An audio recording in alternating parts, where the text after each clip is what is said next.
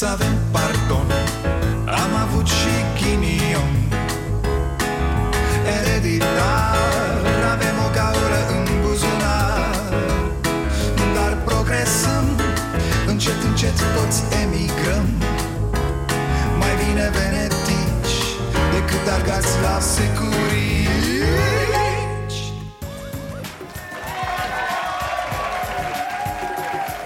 Bun venit la Starea Nației, eu sunt Dragoș Pătraru, gazda dumneavoastră. Ia să vedem, vă iau direct așa. Cine sunt, domne, acei cetățeni care au strigat numai mizerii la meciul României din Malta? Nu întreb retoric, întreb chiar foarte serios. Îi cunoaște cineva? Pentru că știți ce? Ar cam trebui să-i știe cineva. Și nu, n-au fost puțini, au fost mulți și foarte organizați, cu mizeriile xenofobe învățate pe de rost și cu plămânii foarte bine antrenați. Ce rușine, auzi, grupul suporterilor numit Uniți sub Tricolor. Ei, și asta le spune lor unirea sub tricolor. Hei, ce-ar fi să ne adunăm niște băieți nervoși sub tricolor și să ne strigăm ura împotriva unor alți oameni? Tare bună idee! Animă! Imediat arbitrul a cerut venirea doctorilor.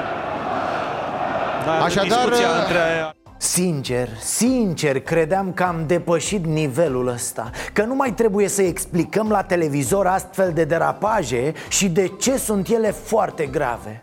Da, se pare că au revenit la modă.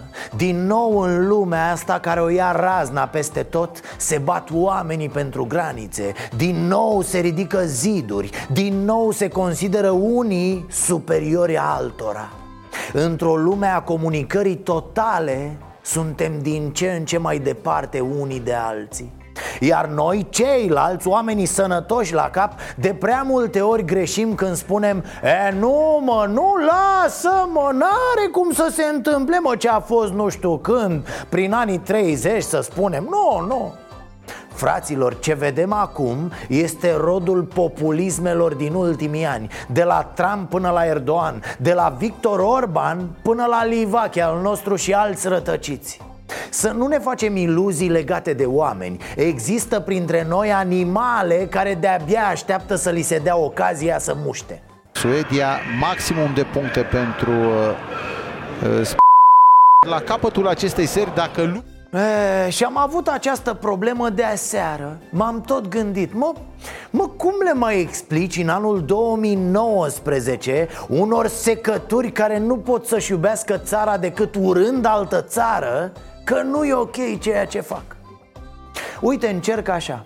Cum ar fi ca unul, în loc să-și iubească nevasta la el în casă, să umble prin bloc pe la altele ca să le spună cât de mult le urăște? Stai, mă, omule, acasă, iubește-ți femeia în poziția patriotului. Nu mai umbla de nebun să-ți vergi ura pe alți oameni. Că poate se găsește unul mai nepatriot așa și îi face țărișoarei tale iubite gaură în steag, în timp ce tu ești plecat cu ura prin bloc. Și acesta e doar primul strat al discuției, că mai sunt și altele. Unul ar fi ăsta: România, statul ăsta, are autorități? Are instituții? Și dacă da, unde sunt ele? Unde au fost înainte de ieri? Unde au fost ieri? Unde sunt astăzi? Vineri, la Oslo, s-au strigat aceleași tâmpenii împotriva ungurilor. S-au auzit mai puțin la TV că era gălăgie mai mare pe stadion. E limpede că vorbim despre aceiași suporteri. Ei, și întreb, cum de acei oameni au mai intrat pe stadion și în Malta? Cum? De ce? Neaurechilă delirantul, Meleșcanu și gașca lui de incompetenți de la Maie. N-aud? Cum, mă, să ai dita mai parabolicele și să n-auzi nimic niciodată? Ministerul de Externe era ocupat să ne spună cum a încurcat Iohannis votul din diaspora, da. Deci ăștia care au strigat în Malta au fost și la Oslo și n-au pățit nimic, au fost bine mersi după toate mizeriile strigate. Asta mi se pare de fapt halucinant. Cum v-am mai spus, nu e atât de dramatic că în toată lumea există oameni atât de needucați, atât de lipsiți de repere istorice și culturale, atât de intoxicați de propagandă ieftină, încât se comportă în acest fel. Nasol e când n-ai instituții care să-i oprească pe acești oameni. Eu personal înțeleg foarte bine ce înseamnă abuzul statului împotriva cetățenilor săi. Și personal sunt determinat să lupt până la ultima zi, în calitate de director al Serviciului Român de Informații, împotriva tuturor abuzurilor, indiferent de cine le face. Alo, SRI-ul, domnul Helvig! Dar conflictele etnice nu... Instigare la crimă, discriminare, ură de rasă, xenofobie, orice, nimic, mucles? Poate veniți pe la noi pe aici să avem o discuție, dacă vă țin bilele. De poliție nici nu întreb, săraca de ea, că 20 de patrioți ăștia probabil că bat toată poliția română de la un capăt la altul de 3 ori pe zi. La ce dotări avem! Nu glumesc, e inacceptabil să lucrezi ca polițist cu acele pocnitori numite Carpați din anii 70. Mă, dar SRI, cu o freacă de ani buni, cu siguranța națională, e ceva care ține de siguranța națională în afară de dosarele care se făceau la DNA? În afară de tonele de ascultări și dosare penale, SRI-ul se mai ocupă și cu altceva?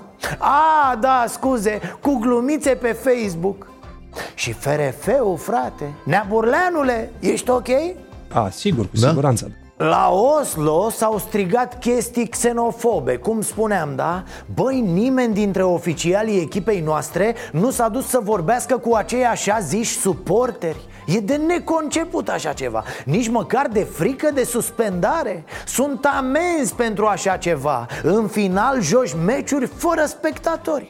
Trebuie să bați pe Spania în septembrie. Riști după Oslo asta la un meci cu Malta? Păi ești mai rău decât Chipciu, care a luat roșu aseară. Ok, nu te-ai dus la Oslo, dar după aia n-ai făcut nimic, mă, n-ai sunat niciunde. N-ai vorbit cu nimeni ca lucrurile să nu se mai întâmple și în Malta? Nu. Și știți de ce? Pentru că ni se pare un fleac. Da, aici e de fapt marea problemă cu ura. Ura față de semeni ni se pare un fleac. Dai, mă, naibii, niște fraieri, mă, strigă și ei acolo. Nu înseamnă nimic. Bă, exact așa, fix așa au spus oamenii de fiecare dată când s-a întâmplat un mare rahat în istorie. E, zic și ei, mă, nu e mare lucru. Niciodată n-ar face ceva. Serios?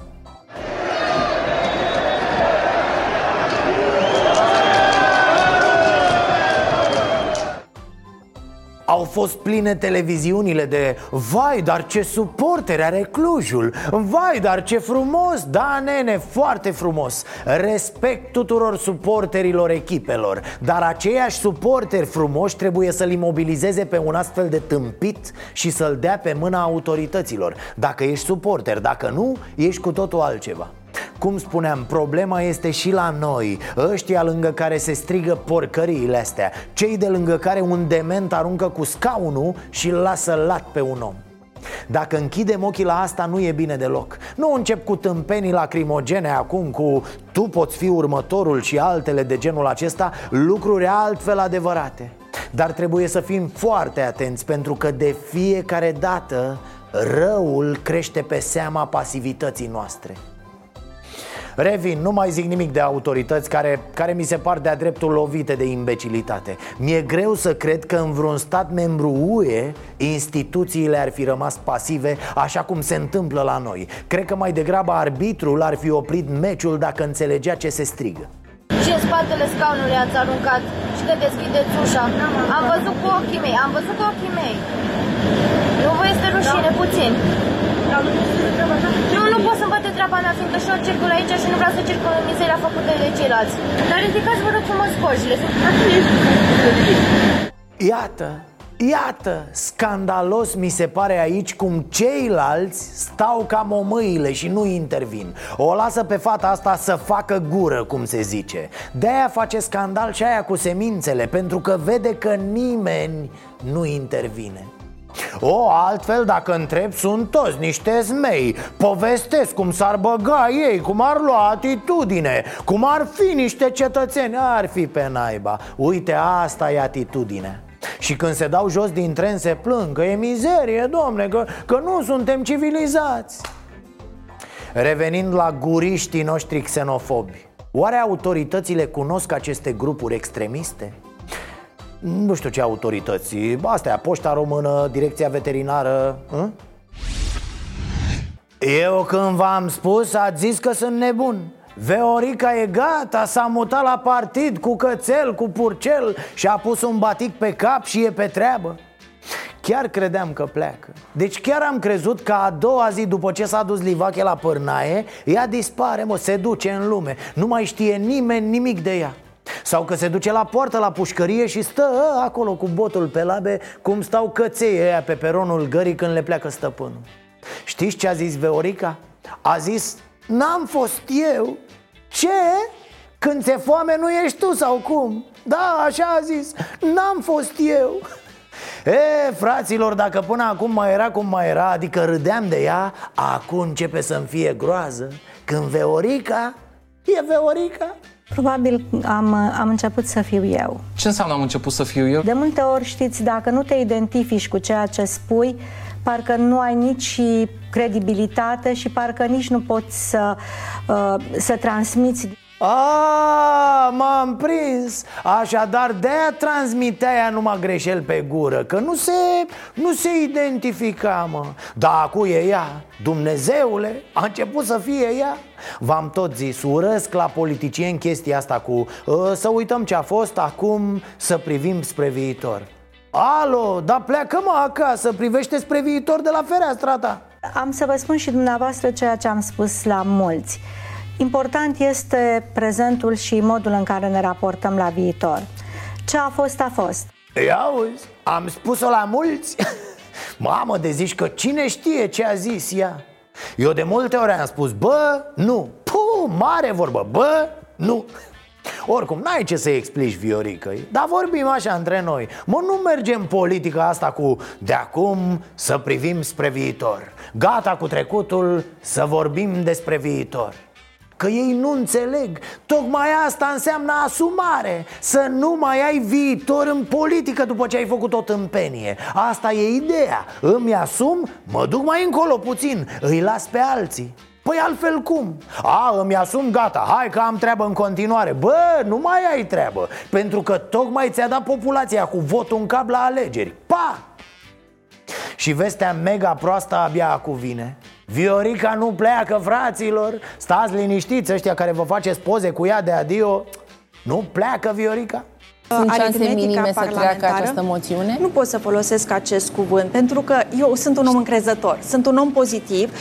E moartă în coteță, emoțiunea ca băse când intră seara în direct la telefon, bâlbâită, transpirată și fără niciun viitor. Așadar, ce ne spune doamna Raluca? Păi ne spune că moțiunea e precum scroafa, moartă în coteț și stă și cu fundul în ușă. Șanse mici. Mai repede are șanse Oprișan să o ardă fluent en français. Deci până la anul tot cu Viorica și PSD-ul ei. Da, pentru că de acum, din ce se vede, cam asta e direcția. Tanti Viorica, în loc să fie cel mult șefa unui bufet din Videle, o să conducă și PSD și Guvernul României până în anul 2020 în toamnă. Și nu degeaba am adus vorba de Oprișan, ci că sunt ca frații. Da, Oprișan cu Viorica. Știți cu ce se ocupă Oprișan? E groază, mă îngrozesc. Dacă după elucubrațiile spuse în cexul trecut de către domnul Oprișan încă ne mai bazăm pe dumnealui să ne facă strategia politică a partidului. În francez o face dacă vrea el, dă-o dracu de strategie. Să rămână Viorica cu gura căscată ca la iredentist, că tot e la modă. Așadar, ca să n-aveți surprize, Viorica șefă la PSD-ul și șefă de guvern, iar Oprișan face programul politic al partidului. Și acum vă întreb pe voi, alegătorii, bă, nebunilor ce suntem, ce-am făcut, mă? În 2 luni vom fi la gard la Nea Livache, ne vom cere iertare, o să vedeți. Ce-am făcut, mă? Ce-a fost în capul nostru? E groază, mă îngrozesc. Dacă după elucubrațiile spuse în cexul trecut de către domnul Oprișan, încă ne mai bazăm pe dumnealui să ne facă strategia politică a partidului. V-am tot povestit de-a lungul timpului, acum nu mai e la modă, despre Gabriel Sandu. Omul a fost ministrul comunicațiilor în guvernul Boc. A fost acuzat de luare de mită în dosarul Microsoft. Vă amintiți dosarul ăla cu Pinalti, cu Cocoș, dosar cu zeci de milioane împărțite de băieți. Gabriel Sandu a povestit la DNA câți banii se cereau de la partid, de la PDL pentru alegeri. Omul a zis tot, cu sume, cu presiuni de la Boc, Blaga, Videanu, Berceanu, Udrea. Zice el, da, zice el. Noi spunem ce zice el, ținând cont de milioanele de... nu știu, uite, geci inscripționate cu numele lui Băsescu, de pildă, care s-au dat în campania din 2009. Au fost peste 1 milion de astfel de geci. Le mai știți? Portocalii cu negru aici la umeri, scria T. Băsescu la piept. Da, Băsescu scria, nu Petrov. Astea se luau cu bani, cu foarte mulți bani. Iar omul ăsta explică de unde veneau banii. La început mi-a fost teamă că nu înțeleg bine mecanismul, dar după ce l-am înțeles mi-a fost și mai teamă să-l denunț. De la cei mai mărunți funcționari publici și până la campania prezidențială, toată lumea beneficia de darurile corporatiste furate din contribuții publice sau comisioane. Știți care-i șmecheria, fraților? Nu s-a mers niciun pas mai departe pe toată schema dată de Gabriel Sandu. A primit el 3 ani cu executare, a făcut 1 an jumate și gata, papuiu, aia a fost tot. De ce amintesc de asta acum? Pentru că asta... nenea ăla de lângă Dragnea a fost vreme de vreo 15 ani ba prefect, ba președinte de Consiliu Județean și coleg cu Dragnea în PSD. De ce e important omul? Apropo, îl cheamă Teodor Nițulescu. Păi e important pentru că el a făcut denunțuri peste denunțuri despre Teldrum. A povestit, pe lângă probe, hotărâri de CJ și altele, deci a povestit inclusiv cum i s-a propus să dețină 40% din Teldrum. Asta după ce s-a arătat scandalizat că o firmă ca Teldrum, care avusese 5 milioane de euro profit într-un an, era vândută cu 500.000 de euro în anul următor. Teodor Nițulescu timp de 15 ani a tot făcut plângeri penale, a tot trimis acte, a tot făcut denunțuri, a tot mărturisit. Ei bine, nimic, dar nimic, procurorii n-au mișcat un deget. Da, este foarte corect ce spuneți, așa este. Apropo, știți când a deschis DNA dosar cu Teldrum? Atunci când OLAF, Oficiul European de Luptă Antifraudă, a trimis o adresă la DNA prin care a reclamat finanțări ilegale din fonduri europene. Foarte straniu, mi se pare că atâția ani justiția asta noastră a funcționat și pare că funcționează după resorturi pe care nu le înțelegi. Uneori reglări de conturi, alteori discreditări de oameni politici. Dar parcă e ceva care rămâne putred, ceva care trebuie reformat cu totul cât mai repede. Dan Motreanu, fost vicepreședinte al Camerei Deputaților, și fostul consilier prezidențial George Scutaru au fost achitați de instanța supremă în dosarul în care sunt acuzați că au primit 250.000 de euro, respectiv 170.000 de euro, pentru finanțarea campaniei electorale din 2008. Doi oameni politici cu poziții grele în anii trecuți, da? Au fost achitați după 4 ani. Achitați în prima instanță, achitați la apel. Achitați! Mă gândesc că va trebui să vorbim și despre acei procurori care vreme de 4 ani au distrus cumva viețile unor oameni. Nu contează că Dan Motreanu e de la PNL sau că e vorba de altul de la PSD. Uite, mă întrebam, Motreanu a candidat acum o lună la alegerile europarlamentare, da? Ei bine, era penal în acel moment, nu? De ce a fost, domne, pe liste? Ce vreau să spun? E tare periculos să punem etichete și să ne jucăm cu ele aiurea. Penalule, penalule! Și omul e nevinovat cu totul. Cam ciudat, nu? Și aici o mare problemă avem și noi, jurnaliștii. O problemă pe care trebuie să o recunoaștem și să o tratăm. O problemă pe care au exploatat-o din plin procurorii și serviciile când serveau presei anchete cu tot cu verdicte de vinovăție. Nu știu, cred că trebuie să ieșim din această logică prostească cu penali și nepenali, iar justiția să-și reseteze jocul ăsta cretin cu totul. Jocurile nu s-au încheiat încă. Nu mai scăpăm de Meleșcanul ăsta. Cunoașteți situația din Moldova, da? E trist și foarte complicat ce se întâmplă acolo. Și cu slabe speranțe ca lucrurile să se schimbe radical în bine în anii care vin. E limpede că Moldova e o țară care are nevoie de ajutor, dar pe care cumva marii jucători s-au înțeles să nu o ajute. Pe scurt, un partid cum e USR s-a aliat cu un partid cum e PSD ca să-l dea jos pe unul cum ar fi Dan Voiculescu, mare varan, oligarh, putre de oligarhie. Așa, ca să înțelegem mai bine despre ce e vorba. Este haos în Republica Moldova după ce Curtea Constituțională l-a suspendat pe președintele țării, Igor Dodon.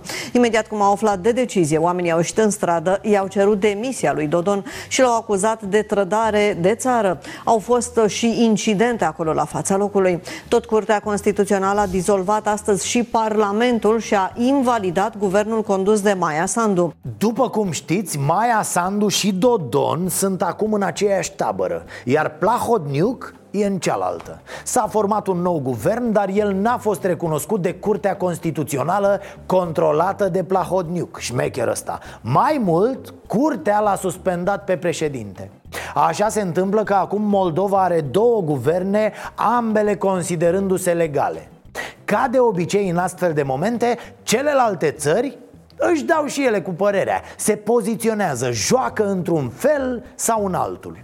E limpede că varianta ceva mai bună este ca acest Plahotniuc să se ducă în naibii.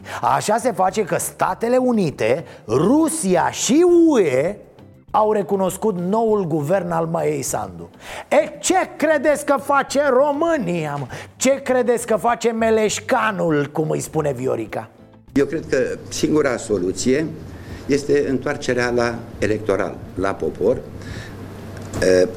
Alegerile anticipate pe 6 septembrie nu ar fi o problemă foarte mare. N-ai, mă, nu-i... E incredibil de rușinos, de o infinită rușine, poziția României. Alegerile anticipate sunt exact varianta lui Plahotniuc, mai ales alegeri cu un guvern pe care el îl manevrează și cu o curte constituțională și alte instituții pe care el le controlează.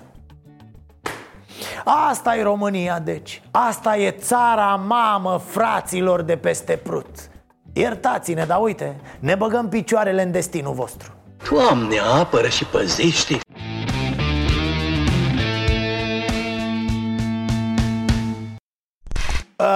Aduceți, vă rog, diplomele și medaliile. Haideți, că l-avem aici pe câștigătorul secțiunii poante de campanie. Bun, foarte bun, domnul Barna, ba, medalie de aur, domne, cu bulinuță în piept, cu coroniță, cu bentiță, cu ce vrea el.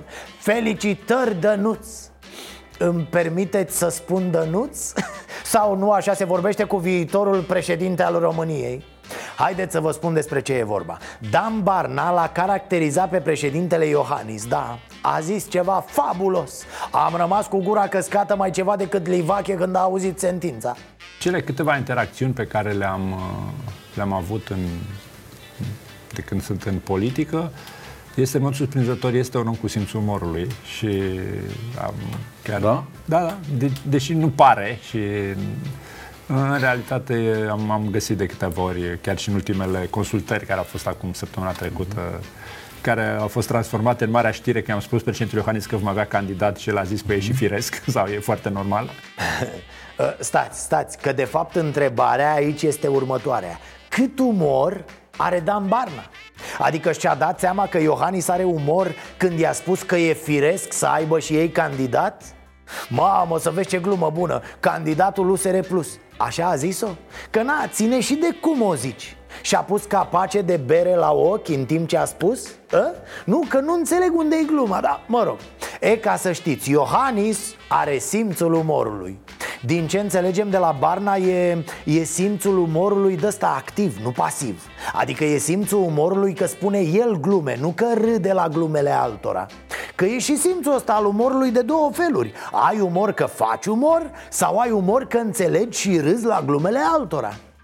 Ok, hai să o lăsăm deoparte puțin pe asta cu umorul lui Iohannis, să vedem ce face candidații noștri Nu ne-a spus președintele Iohannis că nu-l mai susținem, mi-a spus președintele Iohannis că vom avea un candidat propriu. Așa mă, Dane, mă, așa mă, tată. Vezi? Ăsta-i umor. Adică ai zis-o la mișto, sper. Mă luai cu umorul ăla de roboți, era să-mi iarși circuitele, mă, băiatule. Ăsta-i umor de oameni și încă unul de calitate. Nu i-am spus lui Iohannis că nu-l susținem, i-am zis că vom candida împotriva lui. De-aia zic, gata. Gata, dați-i coronița, eu mi-agăț pixul în cui, respect domnul Barna. Pun pariu că vă sună de la TVR-ul pentru programul de Revelion. Dar voi știți pe cine n-am mai văzut zilele astea? Na, dacă tot suntem la umor, putem să abordăm puțin și domeniul măscărici. Pe Orban nu l-am mai văzut. S-a zbătut că facem, că dregem, că aduc eu de acasă moțiunea aia mare, spargem PSD-ul cu ea. Se vedea premier, mă, era ca și pus în funcție. După care, mucles, nimic, a dispărut. Unde o fi? Bă, nu-i dați de mâncare dacă-l vedeți, nu-l mângâiați, sunați la Cotrocen să vină să-l ia că-i sub tratament. Am deschis dimineață televizorul și nu mi-a venit să cred. Ah, uite o completare la subiectul cu cimitirul eroilor din Valea Uzului. Ați auzit de scandalul de acolo, normal. Își urlă niște demenți ura pe stadioanele lumii. O poveste complicată, nu mai intru în amănunte că nu mai ies. Sau ies, dar bătut cu hainele rupte și plin de rahat naționalist. O parte a poveștii implică autorități locale de la granița județelor Harghita și Bacău, care se bat pe teritoriul cimitirului, pe cruși, pe eroi, pe ei, pe mama lor. Ei, iată completarea de care vă spuneam. Vine din partea Radio România Actualități, care spune așa: în Bacău mai sunt însă 14 cimitire în care sunt îngropați 80.000 de soldați și ofițeri căzuți în primul război mondial. Din păcate, nu toate acestea sunt îngrijite, cel mai elocvent exemplu fiind chiar cimitirul eroilor din municipiul Bacău, acoperit în bună parte de vegetație și cu multe cruci în stare de degradare. Fix, mă, da, fix cum mă așteptam. Iată și câteva imagini de acolo, din cimitirul eroilor din Bacău. Cum pleci de pe câmpul de bătălie de la Valea Uzului, puțin mai încolo așa, cale de vreo 40 de kilometri.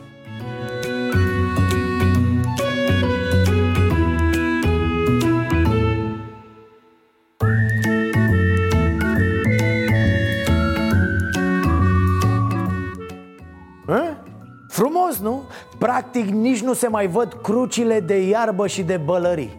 E, spuneți și voi acum, n-ar fi fost mai cinstit și mai constructiv ca patrioții ăia de s-au îmbrâncit la Valea Uzului să pună mâna pe câte o săpăligă și să se lupte parte în parte cu buruienile din aceste cimitire? Dacă tot îi arde pipota, sanchii de țară și de amintirea eroilor. A?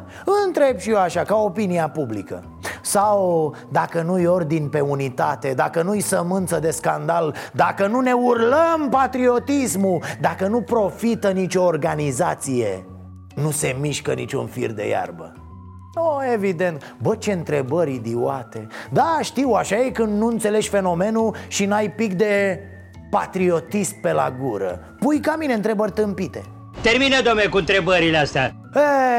Ce-mi place mie când văd consens, domne, când văd concordie în politica românească, când văd că oamenii ăștia pe care i-am ales să ne reprezinte își dau mâna și, indiferent că sunt de stânga sau de dreapta, luptă pentru aceleași idealuri. Sigur, momentan, idealurile astea n-au nicio legătură cu noi, cu populimea. Nu, noi mai târziu, e timp unde ne grăbim. Acum sunt ei și ei își dau pensii speciale pentru primari. Mă rog, PSD-ul face proiect și primarii susțin. Primarii PNL, adică USL, nu? Că doar n-o fi dispărut.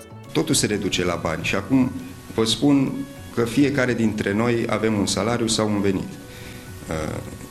Eu cred că acel salariu sau venit avem cu toții pretenția să ne asigure traiul decent. Nu cred că ați vrea să vedeți primari cu hainele rupte în cot. Bă, da, Are dreptate, totul se reduce la bani. Până acum câteva săptămâni primarii erau în campanie și totul nu era nimic altceva decât niște voturi.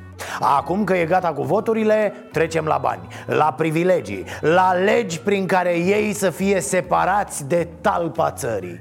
Păi nu merită ei un trai decent? Sigur, probabil că și oamenii merită. Dar dacă vor trai decent, atunci să facă ceva, domne.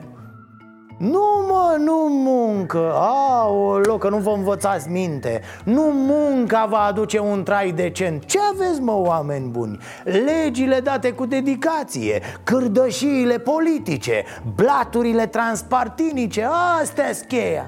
O altă prevedere controversată este cea care permite consiliilor locale să transfere lacuri, insule, plaje sau clădiri din patrimoniul localităților cu votul la doar jumătate plus 1 dintre consilieri și nu cu 2/3, cum este în prezent. Asta pare că ar fi oficializarea statutului de baron local. Tot vorbesc regaliștii despre revenirea la monarhie. Iată, ideea e luată în calcul. Să treacă proiectul ăsta al codului administrativ și să vedem cum se palmează localitățile pe persoană fizică. Moșieri cu pensii speciale. Ce bine sună, nu? Hai că se adeverește ce a zis Livache, fiei pușcării Alină. Străinii vor fi invidioși pe comunele de la noi. Dar dacă au suficient de mulți bani, le vor putea cumpăra la un preț ușor negociabil, după cum va dori domnul primar. Eu sunt ocupat, sunt chemat la județ. Opa! Ențcareu! Îl mai știți pe elevul din Buzău care a luat nota 2 la purtare după ce a comentat pe Facebook prestația muzical-coregrafică a profesoarei de desen? Da, domne, deci un derbedeu de-a 11-a și-a permis să ironizeze această operă fără cusur, această capodoperă. Stau și aștept și tot mă gândesc, cum să fac și să mă lipesc de un băiat. M-a făcut mama frumoasă și nu vreau să stau acasă, vreau la mare să mă distrez. Doamne Dumnezeule, da, am mai dat piesa și la momentul respectiv să mă lipesc de un băiat care, da. Deci una dintre cele 3 lipitori ce apar în clip este în prezent profesoară de desen la Colegiul HD din Buzău. Unul dintre elevii săi, numitul Voicu dintr-a 11-a, un nemernic, n-a apreciat cum se cuvine prestația doamnei, așa că a ironizat-o pe net. V-am tot zis despre caz la emisiune, nu mai reiau că, domne, trebuie să avem un pic de timp să mai ascultăm din piesă. Hai să mai dăm o bucată. Maestre! Uite cine vine, uite cine vine, unde-i frumos, dar vai și vai de mine. Este tânăr însă ce folos, merge cu trenul sau pe jos. M-aș duce cu el la un hotel, dar ce păcat că n-are în portofel. Da, doamna de desen, dacă sunt sărăcani de ăștia, nu merită să vă încurcați cu ei în camere de hotel, în... Doamne, și după ce a comentat această piesă pe net, elevul s-a trezit prin diverse comitete și consilii profesorale, de unde a ieșit cu nota 2 la purtare, nota 2 cu executare. Ei bine, vestea cea proaspătă e că Tribunalul Buzău, mult mai sănătos la cap decât conducerea școlii, a anulat deciziile închizitorilor din liceu. Zbang! Elevul Voicu nu mai are 2 la purtare și poate comenta liniștit orice muzică dorește. Da, sigur, decizia poate fi atacată cu recurs și probabil că va fi. Mă, e greu de acceptat pentru profesorii ăia îmbâxiți că n-au cum să pedepsească un elev pentru că nu-i place muzica stupidă a profei de desen sau costumul ei de baie. Aoleu, am zis stupidă? Doamne, poate mă trezesc și eu târâ prin procese în fața judecătorilor de la Eurovision. Că nu te pui cu doamna. Am 4 stele aici pe fruntea mea și în altă parte altă stea. Haideți, doamna, unde mai aveți o stea? Dar stați puțin, că n-am încheiat cu tâmpeniile din educație. Imediat după ce am aflat asta cu elevul din Buzău, aflăm alta și mai tare cu unul din Olt. Prin 2016, pe când era elev la liceul Tudor Vladimirescu din Drăgănești Olt, Ionuț Ciocârlău solicită la primărie decontarea transportului în comun. Practic solicită să se respecte un drept al elevilor consfințit prin lege. De aici începe o nebunie: mustrare scrisă din partea conducerii liceului, scăderea notei la purtare, conflict cu directoarea și, citez, atenție, mutarea disciplinară la o altă unitate de învățământ la 50 de kilometri de casă. Mutarea elevului, normal, că doar nu a directoarei. Auzi, mă, mutare disciplinară? Dar ce, frățicule, nu mai există batalion disciplinar la licee? Se desfințară arestul, izolarea astea? A, sigur!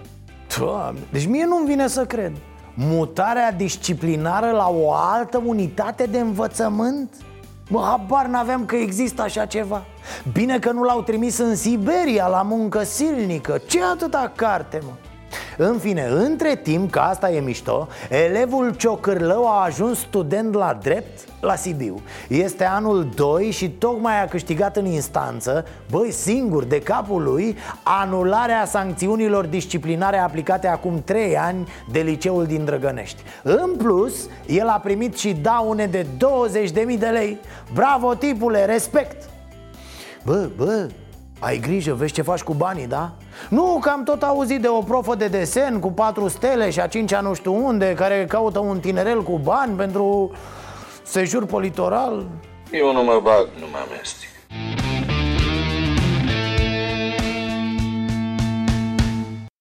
Uite, asta mi se pare foarte tare. În timp ce în lume se discută despre cum ne unim cu toții ca să luptăm pentru a face față provocărilor climei, noi urlăm ca tâmpiții pe stadioane lozinci xenofobe.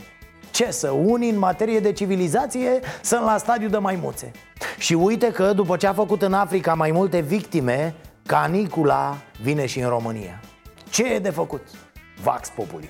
După ce a făcut mai multe victime până Africa, canicula a venit și în România. Ce părere aveți? Cum ar trebui să ne purtăm? Ce să facem? Păi, eu nu știu nimic, domnule. Dar ce ar trebui să facem cu canicula asta? Păi, eu știu, trebuie prins, eu știu. Cine trebuie să intervină? Poliția. Poliția, sigur. Ce să-i facă? Păi, să-l bage la pușcărie. Eu cred că legea trebuie să se ocupe și în ziua de azi ne frică să mai ne ducem și nu știi cu cine ai de-a face. Am înțeles că acum arăta la televizor, mergi pe drum și te injectează. Nici nu știm ce să facem, cum să... O fi că face în râs, o fi cu apă, o fi vreun virus. E în stare poliția să ocupe de canicula asta? Este în stare. Să pună să-i urmărească. E comunitar, e plătiți din banii noștri. Ce să facă comunitarii cu ăla? Da, așa, e comunitar, e polițiști. Se pe să urmărească cu pistoalele și se găsească. Pitiți pe-n păduri, pitiți pe unde este. Doamna spunea că comunitarii nu prea sunt în stare sau să precep și ei cu să ocupă de canicula asta. Da, imediat ai telefon. Da, la canicula ce poți să-i faci? Că vine de la ruși, nu de la Africa. Știți că și rușii și australieni au... niște dispozitive din modifică vremea. Stați așa că ați dat peste cap cu toate teoriile. Deci canicula de unde vine până la urmă? De la ruși. Da. Nu din Africa? Nu. Nu credeam. Nu. Ce fel de dispozitive? Stăm aici 3 ore să vă explic. Și acum a intrat în România canicula asta. Cum să spuneți? A putut să intre dacă avea o poză ceva. Păi, bună întrebare. Pe nume. Asta vă întreb. Ar trebui autoritățile noastre să fie mai în alertă cu canicula asta? Mi se pare ceva corect. Dacă vii până vamă, până cu avionul, toate alea, cum intri în țară? Sau cum pleacă de acolo, din țară? Acolo a făcut niște victime până Africa, dar probabil că acolo condițiile sunt mai permisive, așa? Da, dar cum au fost ei? Cum poate să intri de acolo? Dacă are fotografie, are și nume, toate alea și tu vine altă țară. Dar să zicem că acum a intrat în țară. A schimbat numele. Și asta e adevărat. Sau ce-a pus un alt bedinel, s-a dat o barbă, ceva. Să mă închidă vamele, să nu dea voie să intre în țară. Acolo credeți că e problema, acolo ar trebui. Dacă să zicem că intră în țară, să zicem, că reușește să treacă pe la vamă canicula, ce facem după aceea? Suportăm consecințele, nu? Altceva ce să suportăm.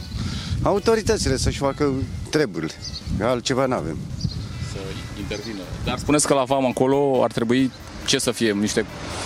pusă mai multă pază, să nu dea voie să intre. Să ajutăm și poliția română, deci pe cine suspectul care e, să denunțăm la poliție. Dacă îl vedem, trebuie oprită la graniță sau unde să-l prindem în țară? Cum credeți că ar să facem canicula? Cum să facem? Să fim uniți cu toți, dacă se vede. Îl vedem. Canicula, dacă a venit, merge în continuare. Asta nu poate să oprească nimeni de la Dumnezeu. Și când s-o termină canicula, trebuie să vii răcoarea aia. Așa va urma una după alta.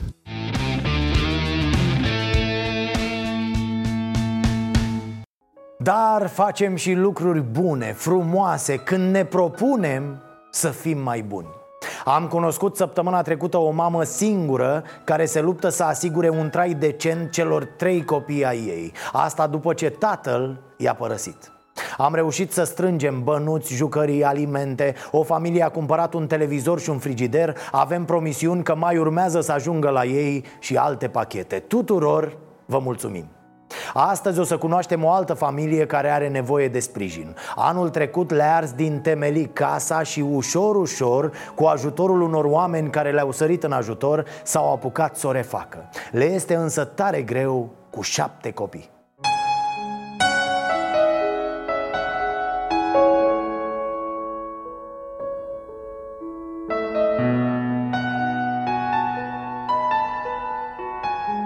Am aflat că aveți așa un număr mare de copii, da. Și vă descurcați foarte bine cu toți, îi țineți la școală, să faceți. Da. Asta în ciuda faptului că anul trecut ați trecut printr-o mare suferință. Da, mi-a luat casa foc. Cum s-a întâmplat? Într-un scurt circuit în pod. Și ați reușit să salvați ceva? Decât mașina de spălat. Restul tot s-a făcut scump. Și oamenii au sărit să vă ajute, da, în momentul respectiv? Da, au sărit de m-a ajutat. Dar toți. A fost destul de greu cu atâți copii. Da. Și câți copii aveți? 7. Și ei sunt toți la școală? Da. Dumneavoastră lucrați? Nu, sunt casnică. Doar soțul am lucrează. Grijă de ei, da. Și soțul lucrează în șantier la București. Am înțeles. În construcție. Spuneți-ne ce nevoie ați avea acum?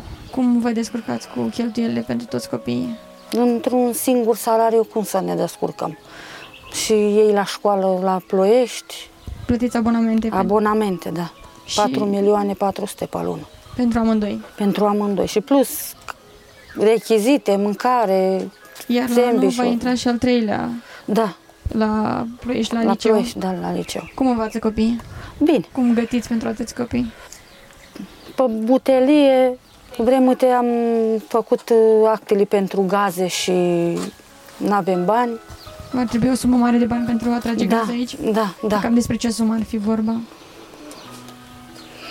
Păi ar fi 100 de milioane, nu știu cât, eu știu, nu știu. Am înțeles. Și ca să terminați casa, ce v-ar mai trebui? Păi mi-ar mai trebui polistilien, adeziv, ca să o facem. Da. Aici aveți 2 camere terminate? Două camere terminate și 2 camere neterminate. Și câte persoane locuiți în cele 2 terminate? 9.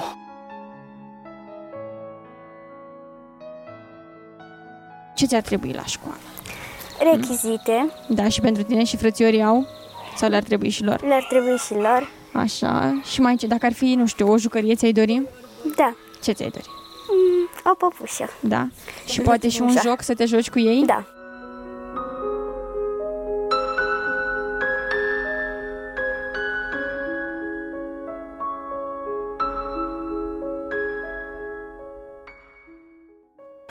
Așadar, familia Fieraru are nevoie de bănuți pentru abonamente, rechizite, un frigider, un aragaz, mobilier, dar și materiale de construcții ca să poată termina casa.